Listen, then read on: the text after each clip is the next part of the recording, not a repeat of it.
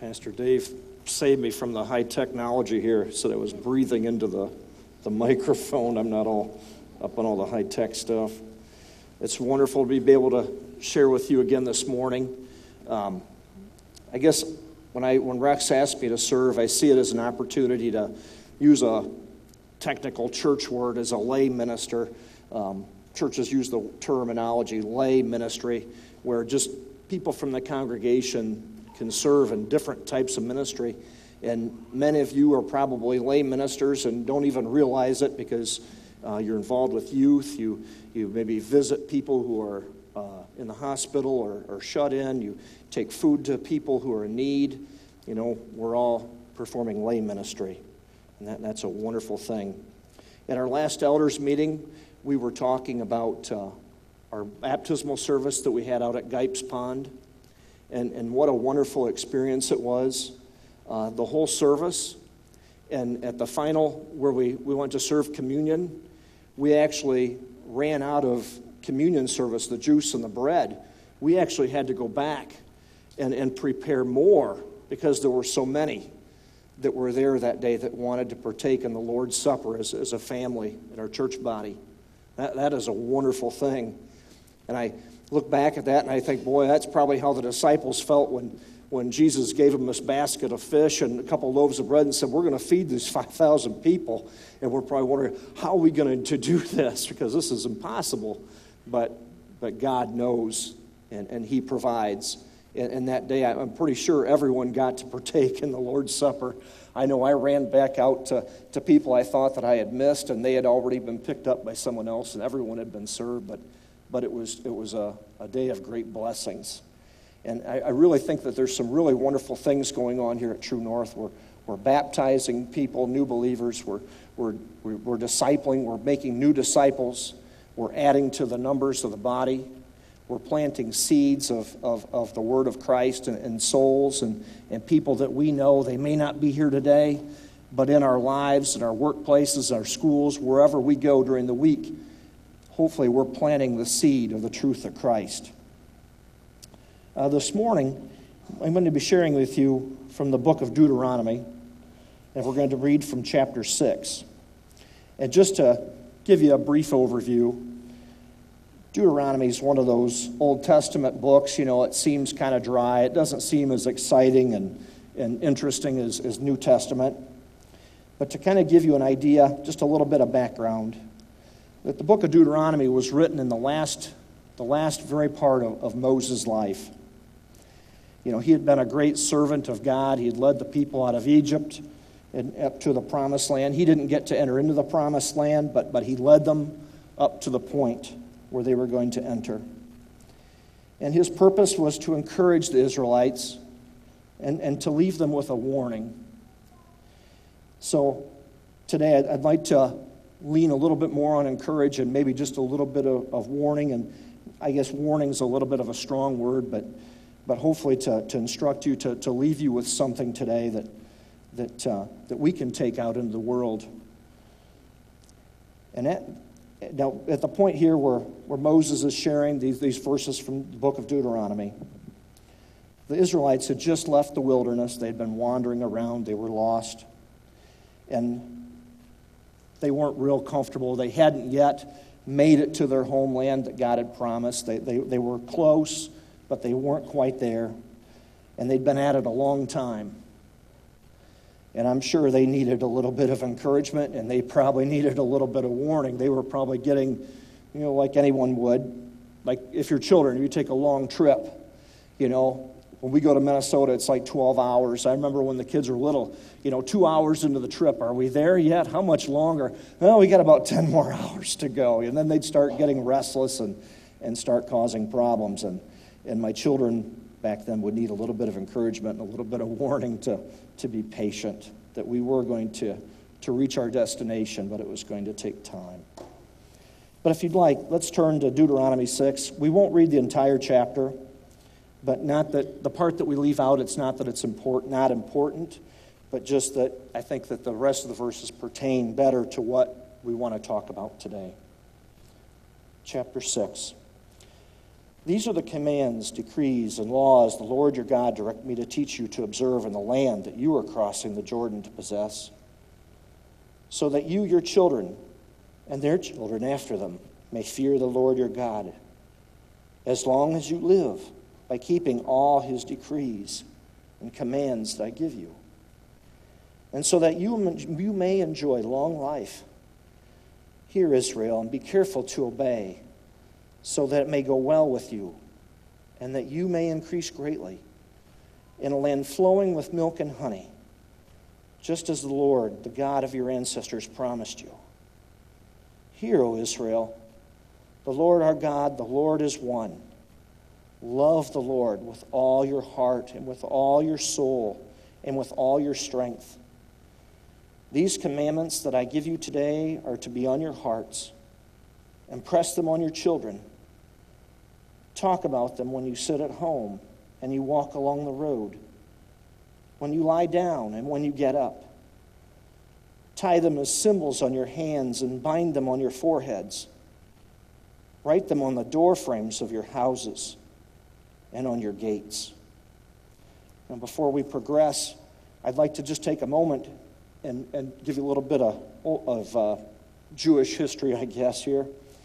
Uh, when, it, when the verses say, tie them as symbols on your hands and bind them on your foreheads, um, we don't have many uh, Orthodox Jews here in, in uh.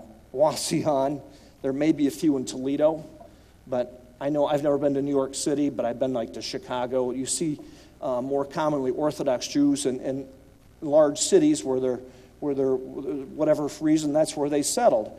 But, but quite commonly, uh, if you see Orthodox Jews all the time, they'll have a, a black, broad brimmed hat and the curls.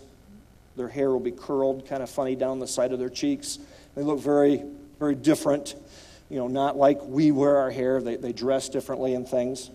But uh, sometimes, I remember from, uh, from college, our, our Old, Old Testament professor, Dr. Wes Gehrig at Taylor University in Fort Wayne, he was very knowledgeable about these things and these customs and, and why Jews wore these things and, and why they curled their hair and all this and that. But when it says, you know, that to tie these, you know, on your symbols on your hands and tie them on your foreheads, but talking about these Orthodox Jews, I don't know if you've ever seen it. I should have had an image to share with you this morning, but they, a lot of times you'll see it looks like a unicorn or something. They'll have this little box strapped to their forehead I don't know if you've ever seen that before. You may have seen pictures or you've seen an Orthodox Jew that, that actually had that. Sometimes they'll take this little box, they'll strap it to their arm. But, but the interesting thing about the, this little box is that it contains four pieces of parchment. It, it, and, and what is written on this parchment, this parchment is special paper. It, it's, it's, you, it's written, the words that are on this parchment are written with special ink. It's not just an ink, a big pen that they pick up at Walmart. You know, it, it, it's a special ink that the Jews have. Okay? So, written on this parchment of paper are four scriptures. And, and you can write these down if you'd like, but, but these four scriptures actually almost say the exact same thing as what we're reading here in Deuteronomy. The first one is Exodus chapter 13, verse 2 through 10. The next one is Exodus chapter 13, verses 11 through 16. The text we're reading today, Deuteronomy chapter 6, verse 1 through 8, and Deuteronomy 11, 18 through 21. This, this box that they wear on top of their head is called a tefillin. Uh, the Hebrews have different names for it. You know, I don't speak Hebrew, but, but for your information, that's what they call it. And these four scriptures are written on this parchment. And when, when Moses said to tie this to your forehead, they tied this to their forehead as a reminder, as a constant reminder. You see, the, the, the, paper and the ink don't really matter. It did to the Jews because they wanted to use um, things that were prepared properly, just like their food. They didn't want to eat unclean food, they didn't want to defile themselves. They were very, very strict about using only things that, that God had approved, would you say? So, having these four scriptures on this, this God approved paper and, and God approved ink that it was written with, and the words. The words, the gist of the words, if you read these four scriptures, basically come down to, to love the Lord your God with all your heart, with all your mind, with all your soul, and all of your being. And what a special thing, but to, to be commanded to, to keep that close to your mind, close to your heart all the time. As Christians, you know, we aren't into the, the material things like the Jews would. You know, we don't wear the curled hair and, and have the tefillin tied to our foreheads, but, but we have God's word as a Christian written on our heart. We carry it around in our heart and our mind as believers, we're filled with the Holy Spirit. And we're reminded daily to love the Lord your God with all your heart and all your mind. So, just a little bit of background there when, to, for those verses that we've read so far. We're going to go down to, to verse 13 and read to the end of chapter 6. And like I say, the parts that we're skipping over, it's not that they're not important, it's just that it doesn't pertain to the, to the message. I think it fits in better. Verse 13 Fear the Lord your God, serve him only, and take your oaths in his name. Do not follow other gods, the gods of the peoples around you. For the Lord your God, who is among you, is a jealous God, and his anger will burn against you, and he will destroy you from the face of the land. Do not put the Lord your God to the test, as you did at Massa. And let me pause here when he talks about don't test the Lord at Massa. It was when they, the Israelites were wandering and they didn't have any water. And they, they cried out, you know, is God going to provide us water or not? You know, they, they, were, they had an anger moment there with God, and, and they tested God. So, massa, the, the root word that in the Hebrew, the way it translates back is they, they quarreled. They quarreled with God. That's what they were talking about there. So, verse 17 Be sure to keep the commands of the Lord your God and the stipulations and decrees he has given you. Do what is right and good in the Lord's sight, though it may go well, and you may go in and take the good land the Lord promised an oath to your ancestors, thrusting out all your enemies before you, as the Lord said. In the future, when your son asks you, what is the meaning of the stipulations, decrees, and laws the Lord our God has commanded you? Tell him. We were slaves of Pharaoh in Egypt, but the Lord brought us out of Egypt with a mighty hand. Before our eyes, the Lord set signs and wonders, great and terrible, on Egypt and Pharaoh and his whole household. But he brought us out from there to bring us in and give us the land he promised on oath to our ancestors. The Lord commanded us to obey all these decrees and to fear the Lord our God, so that we might always prosper and be kept alive, as is the case today.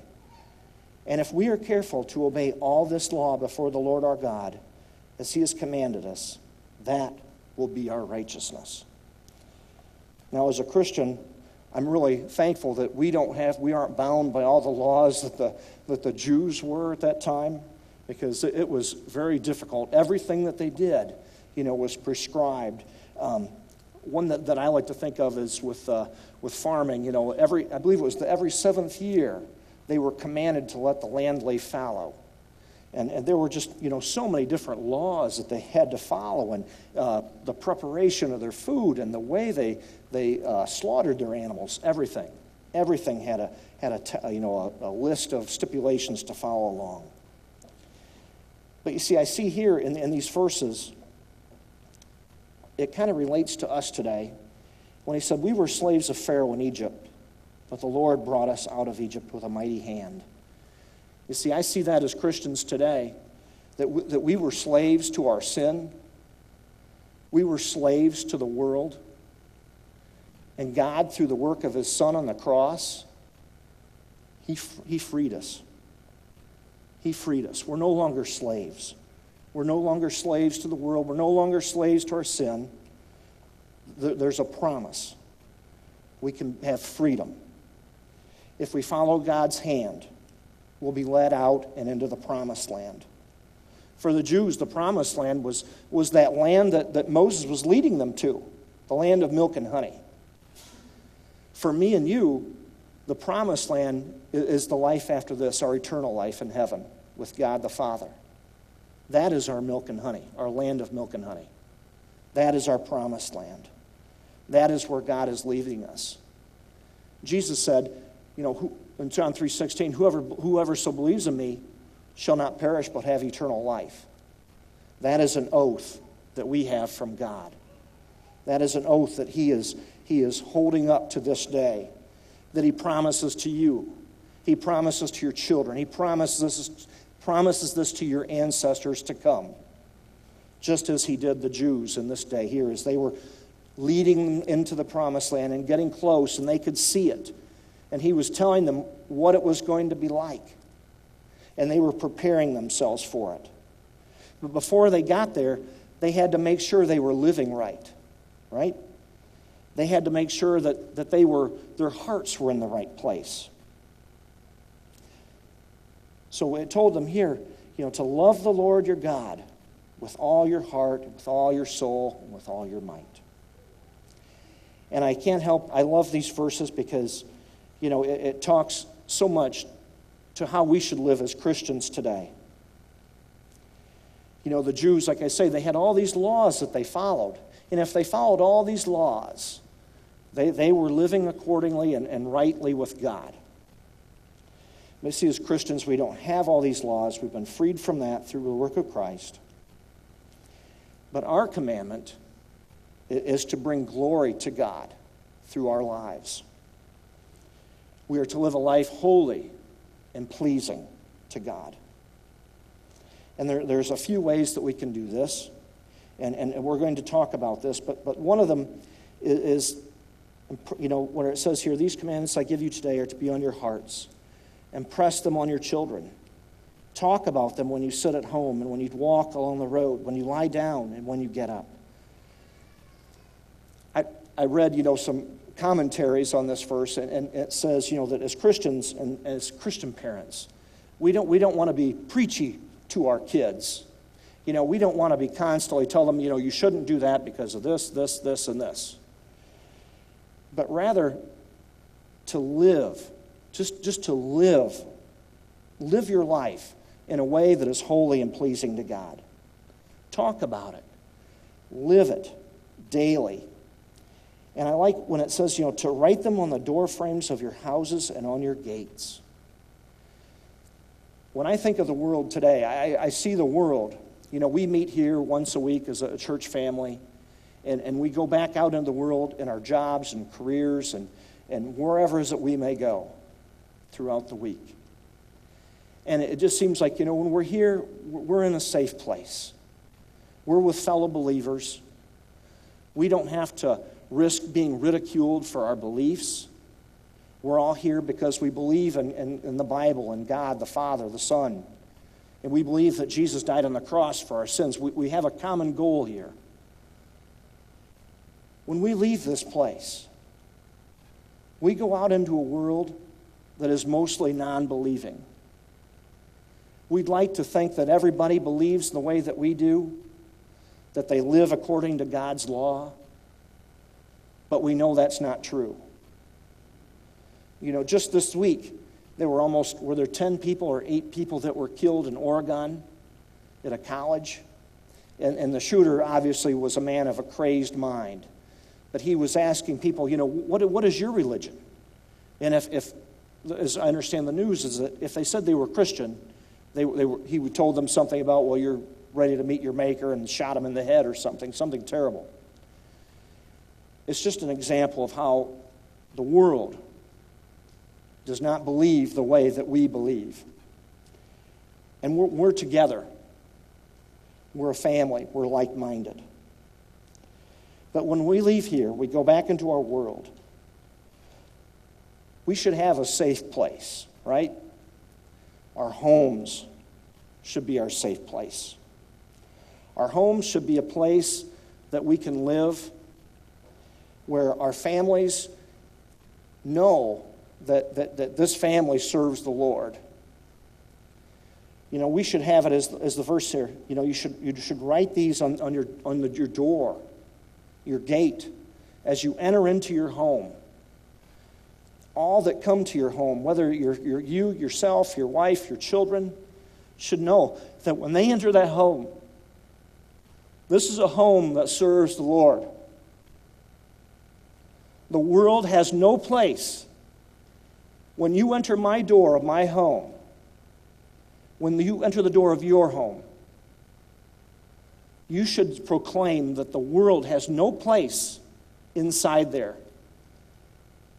God is glorified in your home. Don't be afraid to proclaim that in prayer. Live that. Teach your children.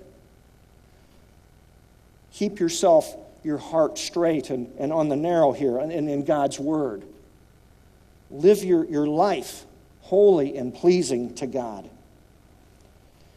Now, if, if, if anyone's perfected that and never makes a mistake, please let me know how you do it because I'm not perfect and I know none of you are perfect and we're all going to, to fail. But we need to try so hard to keep our homes pure and keep them as a safe place out there in the world when we're not together as a church family. You see, I, I, I see so many times that, that Christians were, were, were hit at all sides by things in the world that, that tempt us and, and pull us away. And it's just very, very difficult for us to stay grounded in the Word of, the, the Word of God and to make sure that everything that we're doing is bringing glory to God. There's so many things. There's so many things in the world just coming at us. And, and often, I think as Christians, and maybe even new Christians, old Christians, experienced Christians, we, always ask the question well, you know, if I do this, you know, would that be a sin? A, famous preacher, I don't know if you've ever read, a John Piper's books, but he likes to ask, he likes to pose this question. You know, we ask ourselves, if, if I do this, is, is this sinning? Would this be a sin if, if I went to this place or if I said this thing? Would that be considered a sin? But, but he said something very interesting, and, and I'd like to challenge you with it today, is rather than asking, if I do this or say this or do there, go there or whatever, with that be instead of saying that, ask yourself, what I'm about to do, what I'm about to say, the place I'm about to go. If I do that, would that be holy and pleasing to God? Think about that the next time. You know, it, it, it, it's something that in the verse here, we need to keep that close to our mind and close to our heart. Live your life asking yourself, is this something that would be holy and pleasing to God? You see, a few years ago, a number of years ago now, a man wrote a book, a famous preacher, and he sold millions of copies of this book, and, and many people read it, and it, it was a wonderful book, don't get me wrong a purpose driven life. Everybody wants to know what, what, is, what is my purpose? What is my purpose in life? Well, I can, I can tell you in a nutshell that your purpose in life is the way that God created humanity was to bring glory to Him, to glorify God. Your purpose in life, whether you're a teacher, a farmer, a mechanic, retiree, an athlete, whatever, whatever you do, do it the best that you can do. And, and, and worship God and, and, and, and read His Word and be filled with His Holy Spirit and be an example of Christ in the world. Be the best that you can be at what you are. And in your mind and in your heart, know that you're doing it to glorify God. You know, I, I heard someone mention in a story that, uh, that athletes, like training for the Olympics, that sometimes, uh, for example, a person that, that's running a race, say the 100 meter dash, they, they, they start perhaps when they're six years old, and every day of their life, they run this 100, 100 meter length to prepare themselves someday when they'll be qualified to participate in the Olympics. every day, multiple times a day. They'll run the same distance, preparing themselves over and over and over again. And, and that, that's great. And hopefully, that person, if, if he's a Christian, he, he's doing it, you know, glorifying God while he's doing it. But, but wouldn't it be incredible? Can you imagine the voice that Christianity, that Christians would have today, and the example that they could bestow on the world if, if we spent that much time and energy improving our faith, improving our relationship with God, if we practiced every day glorifying God, how can I better bring glory to God? If you'd like, we can turn over to 1 Corinthians chapter 10, verse 23, and we'll read something there. I'll give you a moment to turn there. But 1 Corinthians 10, verse 23, starting there. I have the right to do anything, you say, but not everything is beneficial. I have the right to do anything, but not everything is constructive. No one should seek their own good, but the good of others. Eat anything sold in the meat market without raising questions of conscience, for the earth is the Lord's and everything in it. If an unbeliever invites you to a meal and you want to go eat whatever is put before you without raising questions of conscience, but if someone says to you, This has been offered in sacrifice, then do not eat it, both for the sake of the one who told you and for the sake of conscience. I am referring to the other person's conscience, not yours. For why is my freedom being judged by another's conscience? If I take part in the meal with thankfulness, why am I denounced because of something I thank God for? So, whether you eat or drink, or whatever you do, do it all for the glory of God.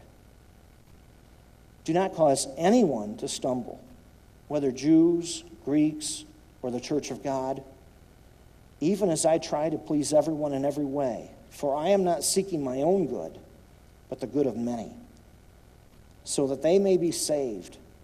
Follow my example as I follow the example of Christ. So it gets a little wordy there, but, but what he's trying to say is, is even in the most menial tasks, do it in a way that brings glory to God. I was reading something, uh, another pastor, uh, Paul Washer, and he, he was talking about, you know, when was the last time you went to your sink and, and you took a glass and you were really, really thirsty, and you drew yourself a glass of cold, clean, fresh water. And there's that feeling when you're really, really parched, and you get that fresh, clean, cold water hits your throat and replenishes you. There's that feeling like, wow, this is really good. When was the Paul Washer says, when was the last time when you had that experience that you said, you know, not maybe out loud or in your heart, but God, I thank you for that fresh water. Thank you for, for replenishing me. You know, this time of year, the, the autumn is my favorite time of season, but we have beautiful sunsets.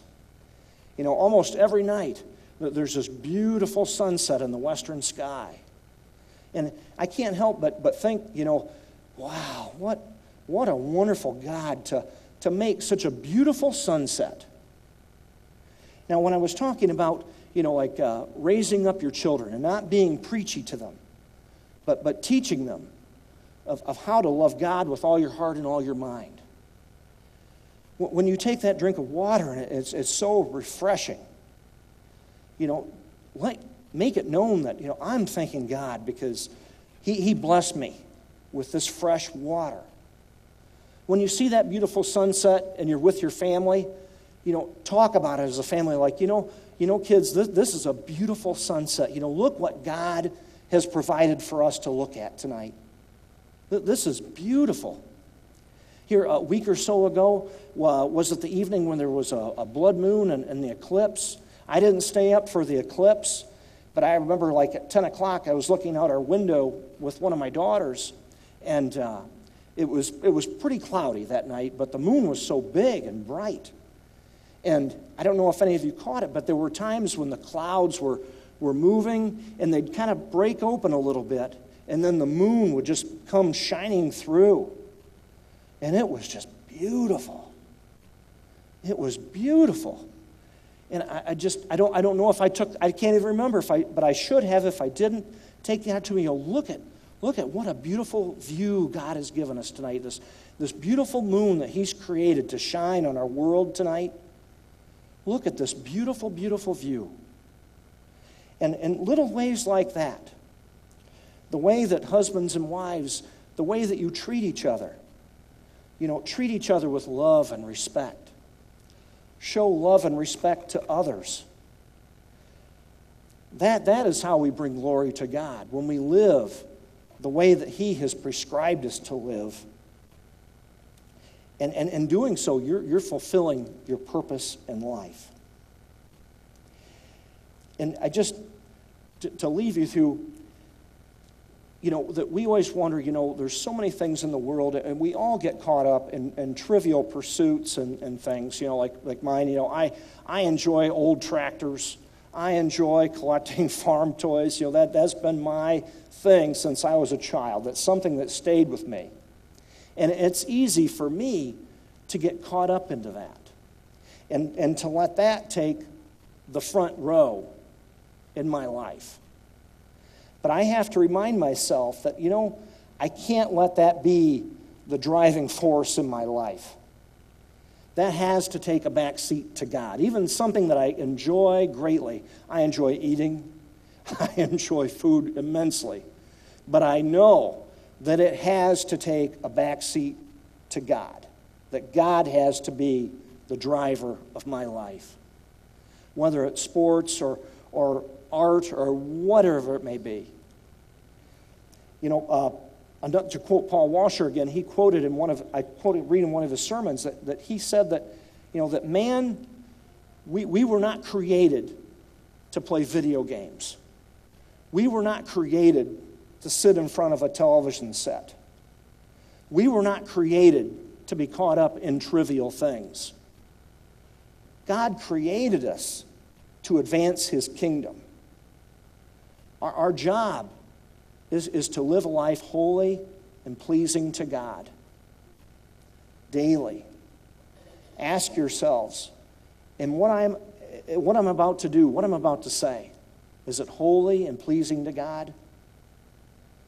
If it's not, you need to stop yourself dead in your tracks because you're, you're, you're getting off track there. And you're going to do something that's not going to bring glory to God. And, and you, you don't want to be there. You don't. You don't. You may not fall off and, and, and see yourself. You may not be, you know, I'm not, not a Christian now because I sinned once. No. But, but if you do that daily, it's awful easy to get into that grind and that rut uh, where pretty soon you find that everything you're doing isn't bringing glory to God. You don't want to get stuck in that rut. Trust me.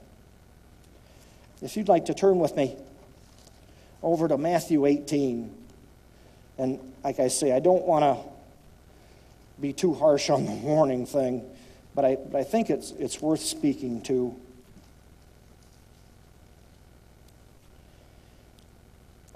And like I say, this, this is how important it is. This, this is from, from this is red letters. This is, this is from Jesus, okay? This is our warning.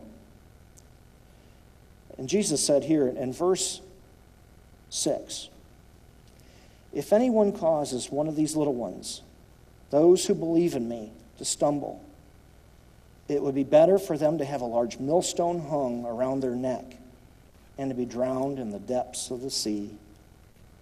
Woe to the world because of the things that cause people to stumble. Such things must come, but woe to the person through whom they come.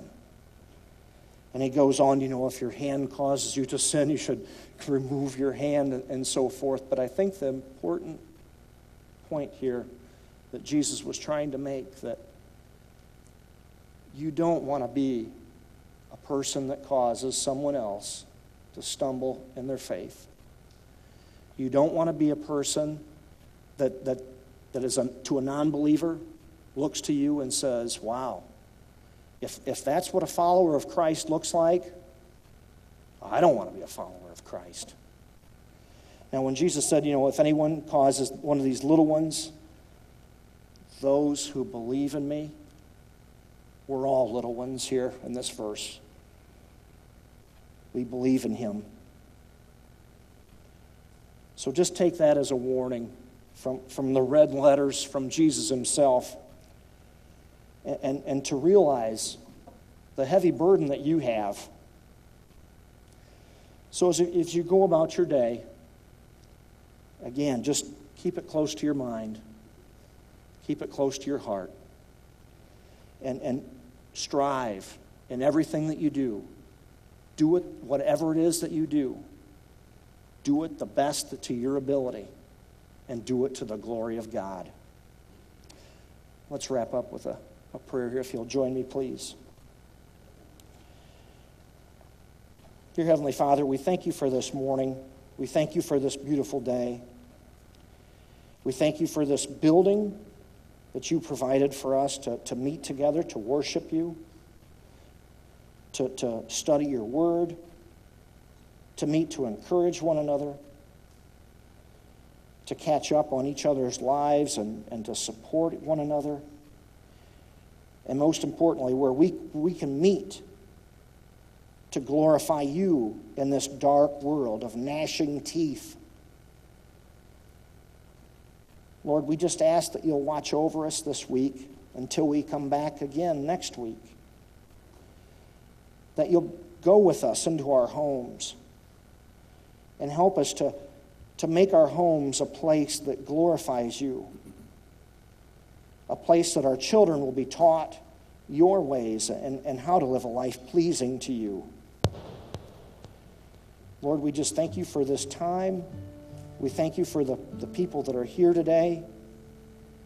We just ask that you'll be with those of us from our family that, that aren't here with us today for whatever reason. We just ask that you'll lay a, a blessing on their heart to let them know that we're thinking of them today.